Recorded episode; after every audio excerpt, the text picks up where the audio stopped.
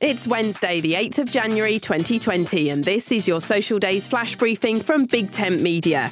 On the social calendar today, it's Bubble Bath Day, Joy Germ Day, Earth's Rotation Day, Argyle Day, and Show and Tell at Work Day. Wellcat.com says today is Show and Tell at Work Day. Why leave all the fun to the kids? Today is the day to take something into work that inspires and interests you and talk to your workmates about it. It's a day for showing off a bit, inspiring others a bit, maybe even striking up friendship with others who may enjoy the same stuff outside of work as you do.